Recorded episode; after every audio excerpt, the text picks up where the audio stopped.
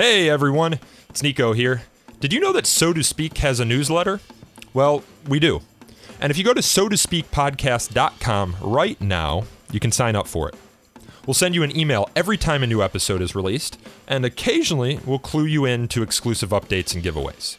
So head over to so to speak podcast.com, enter your email address into the box at the top of the page, and never miss an episode. It's super simple, you can't mess it up. Now on to the show freedom of speech, fundamental rights, freedom of uh, conscience, academic freedom, freedom of press, and the right to listen. You're listening to So to Speak, the free speech podcast, brought to you by FIRE, the Foundation for Individual Rights in Education. Welcome back to the show, everyone. Today we are heading across the pond. We're going to London, England, and our guest is Brendan O'Neill. Brendan is a columnist for The Big Issue in London and for The Australian in Sydney. He also blogs for The Daily Telegraph and writes for The Spectator. Most notably, however, Brendan is the editor of a fascinating British publication called Spiked. Launched in 2001 as Britain's first online only current affairs magazine, Spiked calls itself a metaphorical missile against misanthropy. Spiked has one of the uh, more amusing and creative mission statements I have ever had occasion to stumble upon. Most mission statements, I think, are pretty bland and boring, but Spikes is not, so I'm going to read it in full. Spiked says it's the publication that puts the case for human endeavor, intellectual risk taking, exploration, excellence in learning and art, and freedom of speech with no ifs and buts against the myriad miserabilists who would seek to wrap humans in red tape, dampen down our daring, restrain our thoughts, and police our speech. Spiked, they put forth, is a fan of reason, liberty, progress, economic growth, choice, conviction, and thought experiments about the future. And they say that they're not so big on eco miserabilism, identikit politicians, nostalgia, dumbing down, and determinism. Spiked staff say they echo St. Simon, who said that the golden age, which a blind tradition has always placed in the past, is really in front of us. Spiked is all about laying the ground for and having a pop at the enemies of that still to come golden age for humankind. Brendan O'Neill, our guest today, as the fearless leader of Spiked and a writer for many other publications, can be seen as a sort of controversial figure overseas, mostly because he has no problem challenging prevailing cultural dogma. I caught up with Brendan over the phone this past Sunday morning to chat about the challenges to freedom of speech overseas and to ask him about his experiences as a news editor in an environment that isn't as protective of a free press as the one most of us here in the United States get to experience. So let's dive into our conversation. So, Brendan O'Neill, thanks for coming on the show. Thanks for having me. So, in the introduction, I introduced Spike, uh, of course, which is a England-based publication. How would you describe what Spike does? I would describe Spiked, well, the basic description is that Spiked is a current affairs magazine that publishes every day. Um, but the broader philosophical description, I suppose, is that Spiked is a pro enlightenment, pro freedom, uh, quite radically pro enlightenment, quite radically pro freedom magazine, which really stands up for humanity against misanthropy, against censorship, against what we describe to be the very downbeat feeling of our times. So it's a it's a radical humanist publication, which, as you say, is based in England but speaks to the world. Um, so that's how I would describe Spiked. How would so Spiked is somewhat controversial uh, in England, I would say. um, yeah, uh, you know, we're we're of course at Fire big f- fans of what everything that you do over there to to fight censorship. How do you think some of your um, ideological opponents would describe Spiked, and, and how is that? Why is that misinterpreted? Well, I think some people are confused by Spiked, and they're not sure. Lots of people are confused as to whether we are right wing or, or left wing. That's one of the key confusions. Lots of people on the left think that we are on the right. Um, and when I speak to American left leaning liberals, I know that they have a similar experience where it's presumed these days that if you're interested in freedom and if you think freedom is actually one of the most important things in a civilized society, if not, in fact, the most important thing, there's this instant assumption that you must come from the right. Um, I was on, I did a big radio interview a few years ago um, called What Is It to Be Human? It was on BBC Radio 2. And the presenter said to me, So you've now shifted to the right? And I said, No, I haven't. And he said, So why do you talk about freedom all the time? And I find that very interesting because I think one of the key things that's happened in the West over the past 20 or 30 years is that the left has abandoned the, the, uh, the language of liberation. It has abandoned the ideal of freedom. All the things that the left used to argue for very passionately, including freedom of speech, the freedom of experimentation, the right of people to live as they pleased without constantly being told off, the left has slightly vacated that field, which means that the right has been able to co opt it and present itself as the uh, remaining guardian of freedom. So I think that's the key thing that's happened. That's one of the big important shifts in recent years. And as a consequence of that, a magazine like Spiked, which conceives of itself as left libertarian, is often misunderstood as being right wing. And Spike grew out of a previous publication called Living Marxism. I, th- I think it was renamed in the 90s LM. Can you talk a little bit about that publication and its sort of relationship with Spiked ideologically? Yes, so um, I worked for Living Marxism in the late 1990s, and um, Living Marxism originally started life in the late 1980s as a left wing magazine. It was published by the Revolutionary Communist Party, which was a small, radical, very intellectual party um, based in Britain. Uh, as its name suggests, it was a communist party. Living Marxism was its monthly magazine, and it was uh, a Marxist magazine that was also, which was very interested in cleaving to and promoting what it understood to be the true and radical ideas of Marxism, which included, in fact, the idea of liberation, people being liberated from poverty and liberated from officials' diktats and uh, being allowed to live as fruitful and free and, and comfortable a life as possible. Um, and Living Marxism published for about 10 years or so, and then eventually it was closed down in a pretty notorious libel trial in the late 1990s. And it's out of the ashes of living Marxism, it's out of the closure of living Marxism that Spiked emerges. So Spiked was developed by the team, the editorial team behind living Marxism. I want to talk about Marx a little bit um, because in the West we have a very negative uh, conception of Marx and his writing. But I was I, I, met with you earlier this year, and you were talking about how Marx, actually in his early writings, was a huge defender of freedom of speech and freedom of the press. I, I pulled a quote from the internet here. Uh, in which he says, You marvel at the delightful diversity, the inexhaustible riches of nature. You do not ask the rose to smell like a violet, but the richest of all, the mind, is supposed to exist in only a single manner. Um, pretty strong uh, endorsement of free and diverse minds there. Absolutely. I think, um, you know, if you look back to the early Marx, if you look back to his writing when he was in his 20s, when he was very young, he wrote a series of articles and, and essays defending freedom of the press, which at that time was under attack in various ways in Europe and you know defending the right of people to publish pamphlets and to distribute pamphlets and to, to write in public what they felt to be true, what their political beliefs were, and so on. He was a, a great and passionate defender of freedom of the press. People are always surprised when they hear this because you know, fairly understandably, because of what the left became, particularly in the late, the mid to the late 20th century, with the rise of Stalinism, and, and the left started to be presumed to be a very pro-state, anti-individual thing, and to a large extent, that is what it did become. So people have this fairly understandable uh, view of the left as instinctively authoritarian, but it was not always like that. The left in the 1800s through to the early 1900s, I would say, was a fairly radical humanist movement which trusted in ordinary people both to be able to understand the world without needing to have certain parts of it censored to protect them from being offended, and also to be able to govern their own lives and, in fact, to govern their own societies. So the left was driven by that profound trust in ordinary people to be able to run their life and, and run the world around them. And I think that's what's missing from the left today. So if you fast forward to uh, the 21st century, the left is very pro state.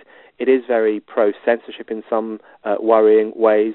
Um, it is often at the forefront of arguing for new forms of censorship to protect minority groups and women in particular from ever feeling offended. So the left has shifted quite radically. But if you go back to its earliest expressions, there was a really positive humanist liberal component to that, which is the kind of thing that Spiked is interested in in recovering and restating in a new way. I want to talk a little bit about your intellectual development because you said you started writing about these issues what in the late 80s early 90s what got you interested in these issues of free expression well, for me, I, I started writing around the mid 90s. In fact, mid-90s, I would have been okay. too young to do so in the, in the late 80s when I was still at school.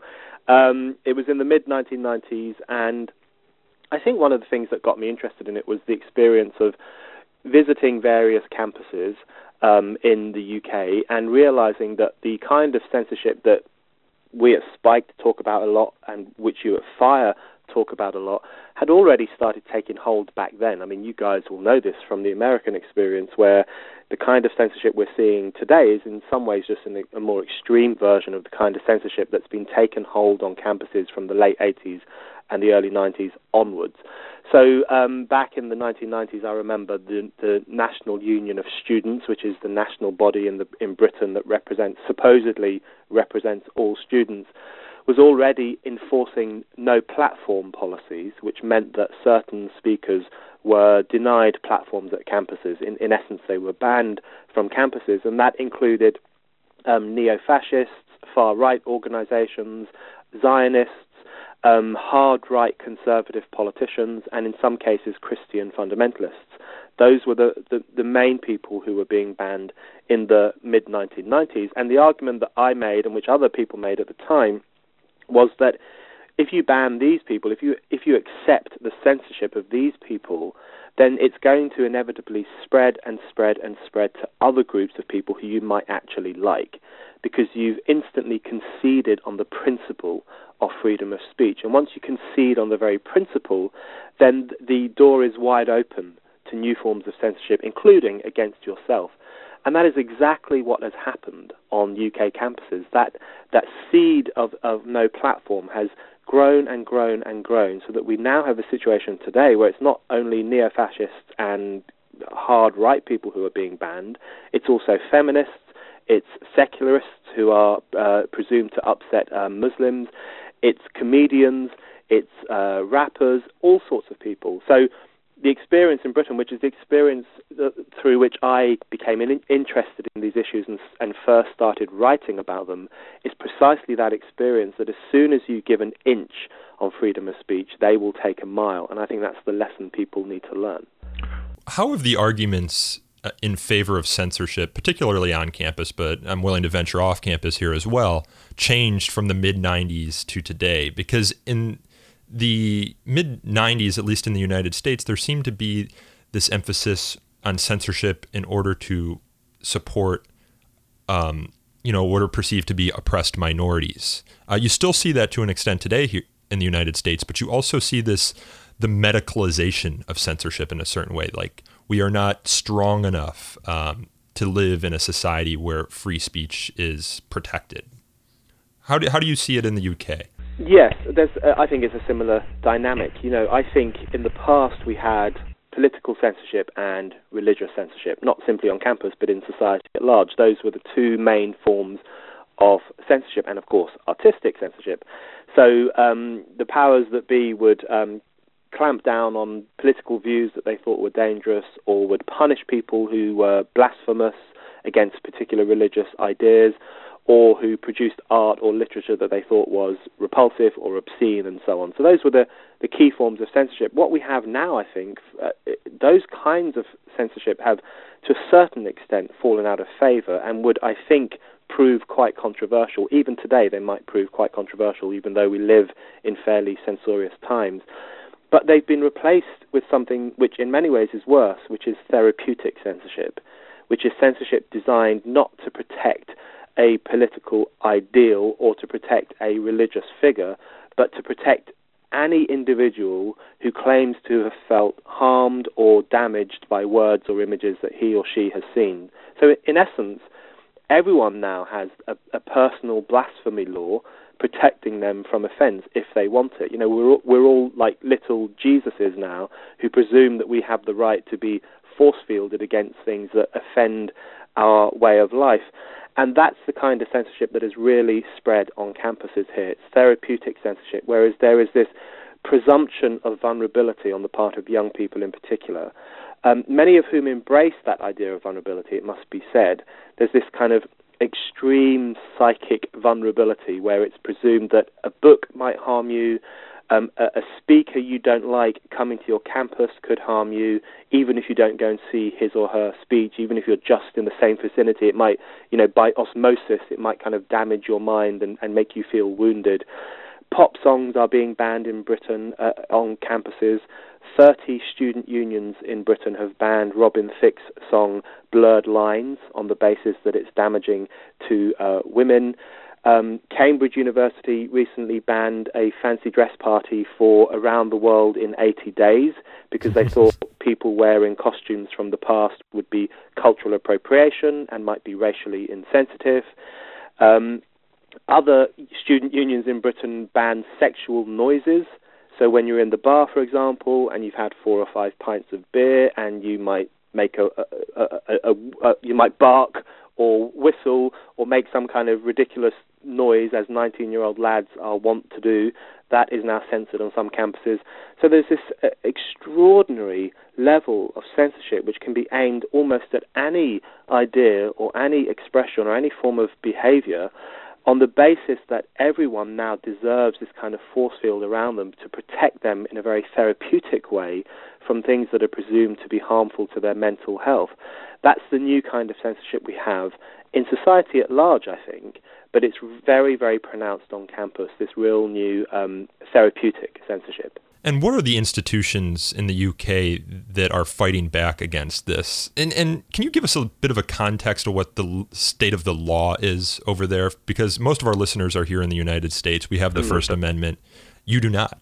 So what what, no. what tools do you have to push back against these sorts of trends? We we have very few little, very few legal tools to fight back against this kind of thing. As you say, we don't have the First Amendment, so we can't simply go into these on, onto these campuses and, and legally assert the right of these various students to express themselves and to organise as they see fit.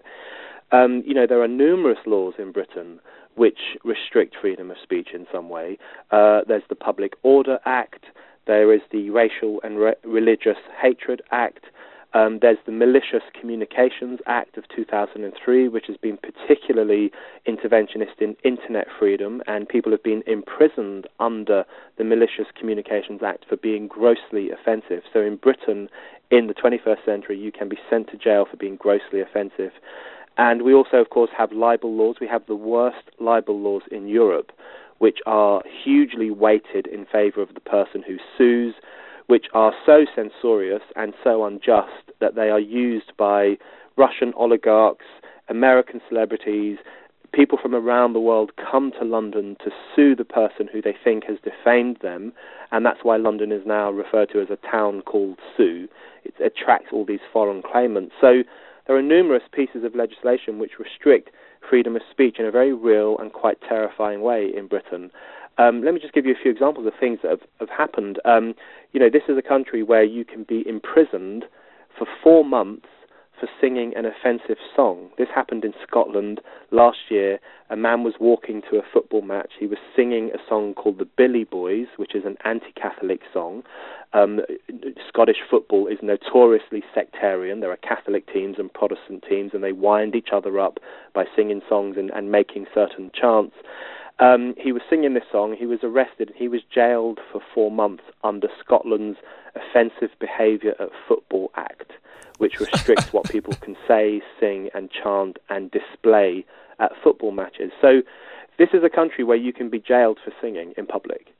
Um, that's how bad things have got. And and just uh, recently, in the past few days, in fact, the um, director of public prosecutions here has issued new rules about what can and can't be said on the internet. And she has said that people will be clamped down on very harshly if they are grossly offensive online, which can include using offensive hashtags on Twitter. You can now potentially be arrested for the hashtags you use on Twitter, and which can also include photoshopping an individual to make them look ridiculous in various different ways. So the the noose is tightening tightening around freedom of speech in British society at large, thanks to the law and thanks to what our politicians are pushing through. And I think my argument is that campus is merely a bizarre and in some cases more extreme expression of a, a censorship that actually gets the green light from officials themselves. So there are a huge number of problems in Britain in relation to free speech, and it can be difficult to challenge them because we don't have any constitutional guarantee of freedom of speech, which means you have to make the argument again and again on every single case that arises for freedom of speech and against censorship. I recently watched a movie that came out here in the United States, I think two weeks ago. I don't think it's out on your side of the pond yet, but it's called Denial, and it's about uh, David Irving's libel trial with Deborah Lipstadt um, over her criticism of his Holocaust denial. Mm. And one of the big themes of that movie not only is the trial, but is also the unique and, you know, for us that are big free speech advocates, backwards libel laws in the UK. The idea that if someone charges you with libel, you being the the the person who's criticizing that person has to prove that your statement was true. Whereas in the United States, you know, it would be the the um, the burden would be placed on the person on the accuser of proving that what you said is wrong and that it was it was said maliciously and that it was damaging. There's there's a there's a couple of prongs in that test. Can you talk a little bit about that libel law? Because as you said, that you, you know the predecessor to Spiked, Living Marxism, uh, folded after a notorious libel case. Yes, well there there were two pretty notorious libel cases in Britain in the 1990s. One was um, LM, which was sued by ITN, which is a media uh, corporation, because we criticised aspects of their coverage of the conflict in Bosnia. Um, I don't think you're allowed to go into too much detail about what we said because the matter has been deemed defamatory, and therefore uh, it can be difficult to repeat what the article said. Um, and then the other one was the uh, David Irving Deborah Lipstadt trial, where David Irving sued Deborah Lipstadt for what she had exposed in, in relation to his outrageous and and racist Holocaust denial, which you know he he shot himself in the foot by demonstrating as publicly as possible what a toe rag he really was. So those were the two notorious libel trials in Britain in the 90s, and they really both spoke to how, as you say, how backward England's libel laws are. I mean, they really are outrageous. The the key, the key thing is that uh, the defendant must prove his innocence. So it's a complete and utter um, warping of the ideal of justice, where you are actually presumed to be guilty until you can prove otherwise. The, the, the, libel laws are also notoriously weighted in favour because of that and other things. They are notoriously weighted in favour of the person who sues. So around 80% of libel trials go in favour of the person who's doing the suing, who tend to be very rich and influential people. It costs a lot of money to take a libel action. So it's a rich man's law which is used to silence criticism and political views and difficult, awkward views that people don't like. There have, in recent years, there have been a few reforms to the libel law. A new defamation bill was introduced to try and make libel law more fair. And to a certain extent, they did. So, for example, it is now more difficult for foreign claimants to come to London and use our libel laws. They still can, but it's a bit more difficult for them to do that. Um, also, um, people who sue now have to demonstrate, they have to prove that the article they're complaining about caused them substantial harm, whereas in the past they could simply assert that it caused them substantial harm. So there have been some useful reforms, which I don't think we should sniff at, but I think the problem is the very existence of the libel laws, which are underpinned by a, a, very deep and profound antagonism towards the idea of freedom of speech, towards the idea that even if someone says something about you which is really um, controversial and potentially even wrong, the best remedy to that is to demonstrate in the public realm that it's wrong and to use your own freedom of speech and to rally your friends around you to prove through more speech that that speech is bad and wrong and so on. So the libel laws have a presumption that punishment, um, extreme financial punishment, is the best way to deal with controversial speech, and I just think that's wrong from the very beginning. So our libel laws are outrageous. They've been made slightly less outrageous recently, but the fact that they still exist and the fact that they still have some unfairness in them is a really big problem here. We've actually ha- been having a conversation here in the United States around our libel laws, um, particularly surrounding the presidency the the presidential candidacy of Donald Trump, who said that he wants to open up libel laws in the United States, and in a number of instances, he's had his lawyers write letters to publications, most recently the New York Times, um, saying that he he would sue them um, for libel. Uh, based on their coverage, most recently, as I said, at the New York Times for their coverage of um, alleged sexual assaults. So, not really a question, but it's also a discussion that's happening here in the United States, yeah. and perhaps an open an issue that's open for uh, you know debate. Although we do have the First Amendment that pushes back, it's very hard to win a libel case here in the United States. Almost impossible. Exactly, which is why uh, America's attitude to free speech is, is so much better than ours. And um, yes, and I think the the way in which Trump is threatening libel against his uh, threatening to sue his critics for libel really brilliantly exposes this idea that he's some kind of guardian of traditional American liberal values against the kind of PC mob that wants to destroy them. You know, it's such a nonsensical idea because he has demonstrated again and again that he is profoundly illiberal, um, has very profound authoritarian instincts, has no understanding whatsoever of what freedom of speech means or why it's important. And I think both in, in Britain, where the libel laws are terrible, and also in America, where individuals like Trump can try their best to play that card, what we need to recognize is the chilling effect that libel has.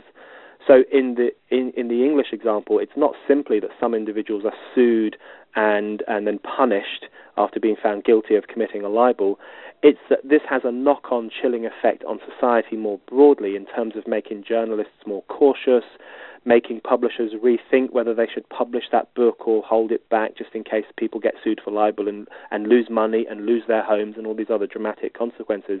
So libel is a good example of how censorship doesn't only punish the person who's being shut up or sent to jail or silenced in some way, but it always has that ripple effect of communicating to everyone else, you better not say this thing, you better not even think this thing, because you might be punished as well. So censorship always has that chilling effect across society, which is one of the most dangerous things about it. Have you, as a public, you're editor in chief of Spiked, have you, as a publisher, ever had to consider uh, the libel law over there in considering publishing a piece? I mean, is that a constant thing you're having to think about?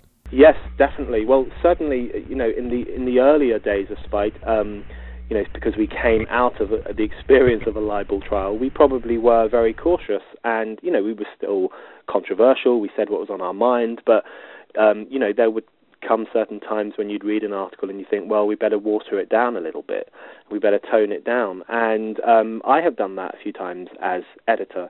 I've said, look, I love this piece. It's absolutely right.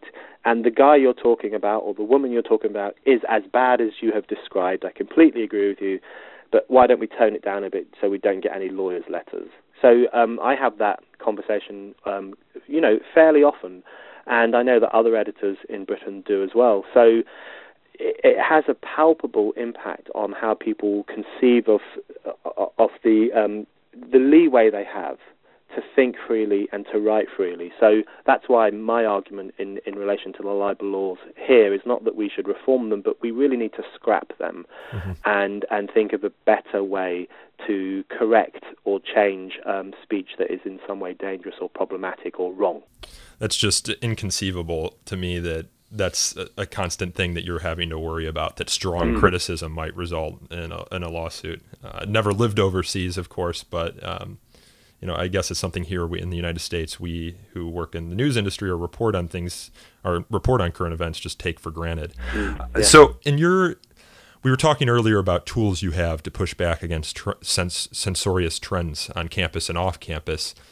In the United States, you know, we're seeing student-led drives for censorship. It, often it was administrators on college campuses that we were fighting back against, uh, but now we're seeing student-led drives towards censorship. One of the you know, even if we're working at a private university, which do not benefit from First Amendment protections, um, there is still this general appreciation for free speech. I mean, you use the words free speech or you use the words First Amendment, and people are, are automatically start off on their heels because no one wants to be seen as an opponent of free speech or as an opponent of First Amendment. Do you feel as though the, that argument, at least with regard to free speech, because there is no First Amendment overseas, um, puts your ideological opponents on their heels from the get go, and then they're having to say, "Yes, I believe in free speech, but," or "I believe in free speech if." Yes. Um, you, you, know, we don't have the First Amendment, but we do have a political class that continually pays lip service to the idea of freedom of speech. So if you, if, if any politician, including Theresa May, uh, the Prime Minister, if any politician wants to say what they think is great about Britain or what what are the most important British values, they will always say freedom of speech. Um, and then, in you know, a week down the line, they will introduce some new law which, in some way, limits freedom of speech. So there's a very contradictory process. But but you're right. What that means is that the idea of freedom of speech still has real purchase and real power. Um, it's not followed through in, in practice, and it's limited in some terrible, terrible ways. But it's st- most people still think that it is a good idea that people should be allowed to say what they think and other people should be allowed to hear that stuff. It's just that they've lost faith in that ideal, and so everything they do actually undermines their paying of lip service to it. And I think, um, you know, in some ways, I think that the First Amendment. I'm often feel very. I often feel very jealous of the First Amendment in America, but I also do think it can be a blessing and a curse. It's a blessing because it's much easier, I think, for liberals in America to strike down censorship and or to prevent it from happening at all. But it can be a curse because it can, can kind of become a crutch, a, a kind of legalistic crutch, where you um, sometimes campaigners, instead of having the argument out about why this form of censorship is really bad and why free speech is incredibly important, there can be a kind of reliance on the First Amendment to do that jo- job for you to a certain extent. So I do think there's a slightly um, contradictory process, even in relation to the First Amendment, and there can be something quite enlivening and exciting about having to have the argument for freedom of speech all the time, which is the situation that we have in Britain.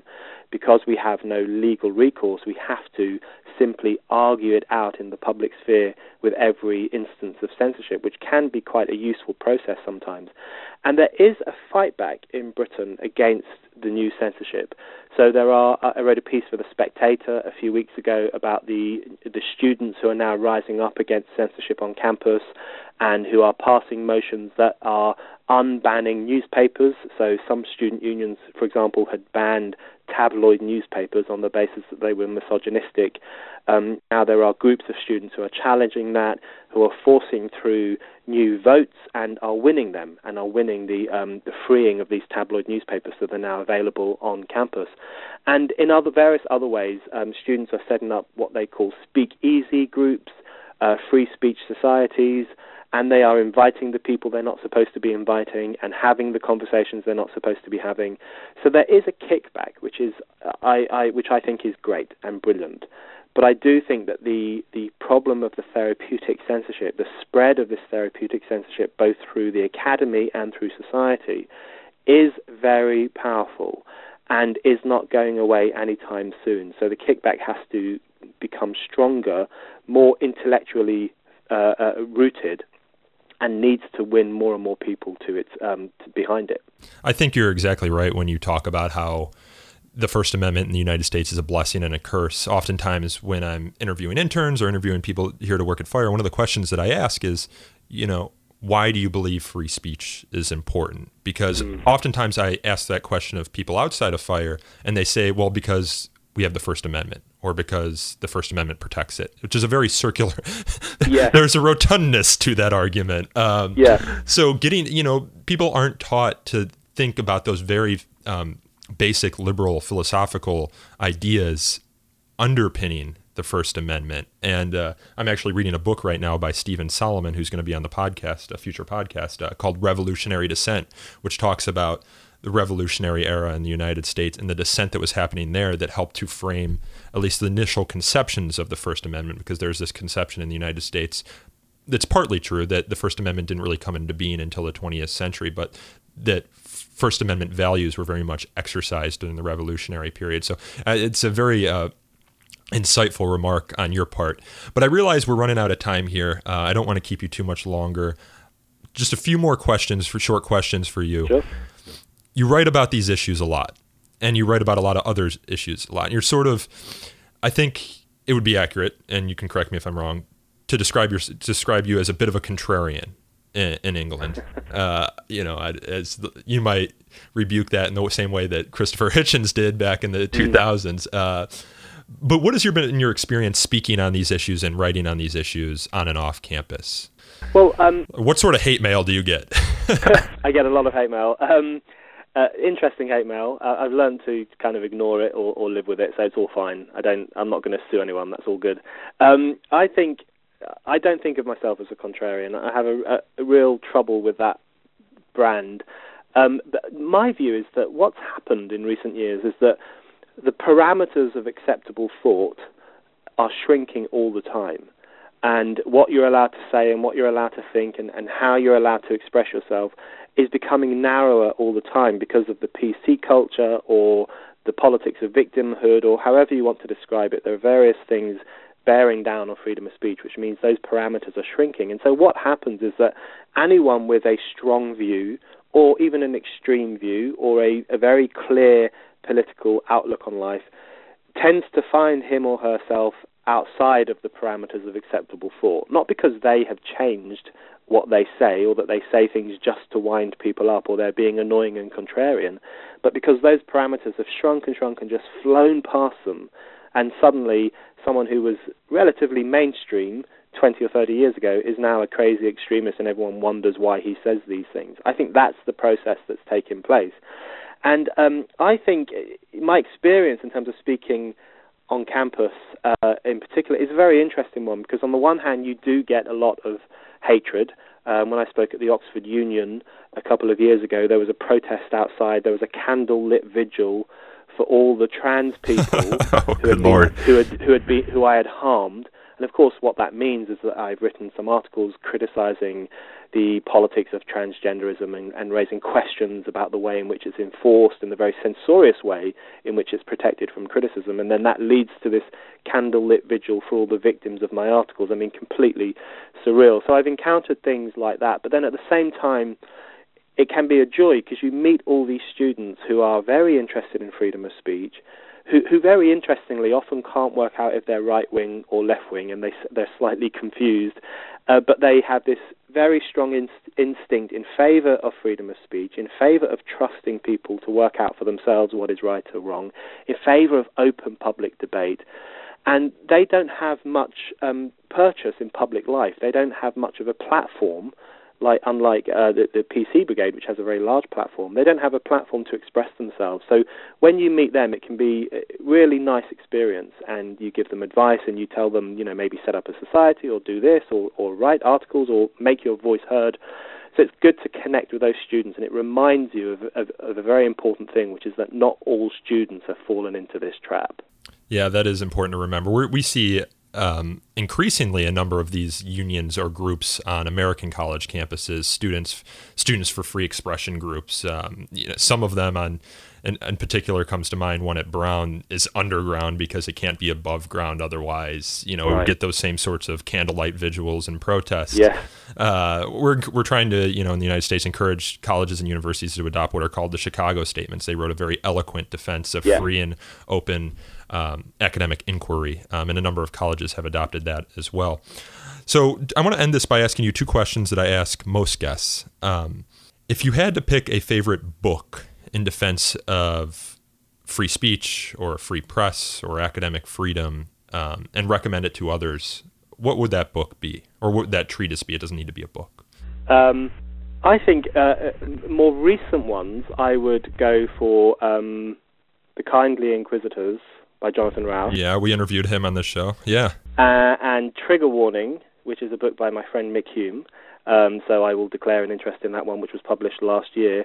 Um, and the reason I'd go for those two books is because what they do very successfully is both describe the new censorship and the uh, uh, the kind of post 1990 censorship, really, which you know you can refer to as therapeutic censorship or and various other things they describe that new process very well, while also referencing and discussing the historical arguments for censorship, how they've changed, and also the historical arguments for freedom of speech. Um, so they capture that stuff really, really well. And I think the key, th- one of the key things to draw out of this discussion, both from reading books like that, but also from engaging with students and others, is precisely that thing you raised earlier, which is how do you make the case for freedom of speech these days, or how do you convince people uh, at a time when censorship is second nature to too many people in, in, in campus and elsewhere? How do you make the case for freedom of speech? And I think uh, one of the historical figures I fall back in, uh, in, in relation to that is um, George Bernard Shaw, who made some great arguments against censorship because one of his plays was censored and in favor of freedom of speech. And he has this great line in one of his pro freedom of speech essays, which is that all great truths begin as blasphemies. And it's always worth rem- remembering that and reminding yourself of that, that all the things that, uh, w- w- that we now take for granted, like, for example, women's right to vote, gay rights, black people not being slaves, whatever else it is, all these wonderful things that we think are perfectly natural, were at some point extremely controversial. They were blasphemies. They were seen as bad ideas and things you should not argue for in public. So it's always worth uh, reminding oneself that the things that we now consider to be great truths, whether they are scientific truths or political truths or social truths, were once blasphemies. And that's, I think, is the key argument for freedom of speech that it's only through allowing people to openly express themselves and to potentially be offensive in the process that you can really work out what's true, what's right, and what's good. And that's why freedom of speech, I think, is incredibly important. So there are a number of historical figures who make that argument very well in their essays and books one, I think, who is often overlooked in the freedom of speech discussion is uh, George Bernard Shaw. And that was actually my second question. It was like, do you have a free speech hero? So in this case, would it be B- George Bernard Shaw? It, I think it would be George Bernard Shaw. Um, also, Thomas Paine. Thomas Paine was a great warrior for freedom of speech, and in, in my view, uh, the greatest figure in modern history. Um, you know, pr- primarily, even though he came from England, primarily for his impact on American politics and also on French politics. Um, so I would say George Bernard Shaw, um, Thomas Paine, and George Orwell as well. George Orwell made some great arguments in favour of press freedom, and he made this one key argument which I think is incredibly important today, where he argued that you know yes there are censors who want to clamp down on press freedom, there are um, uh, you know oligarchs who own the press who don't want it to say certain things.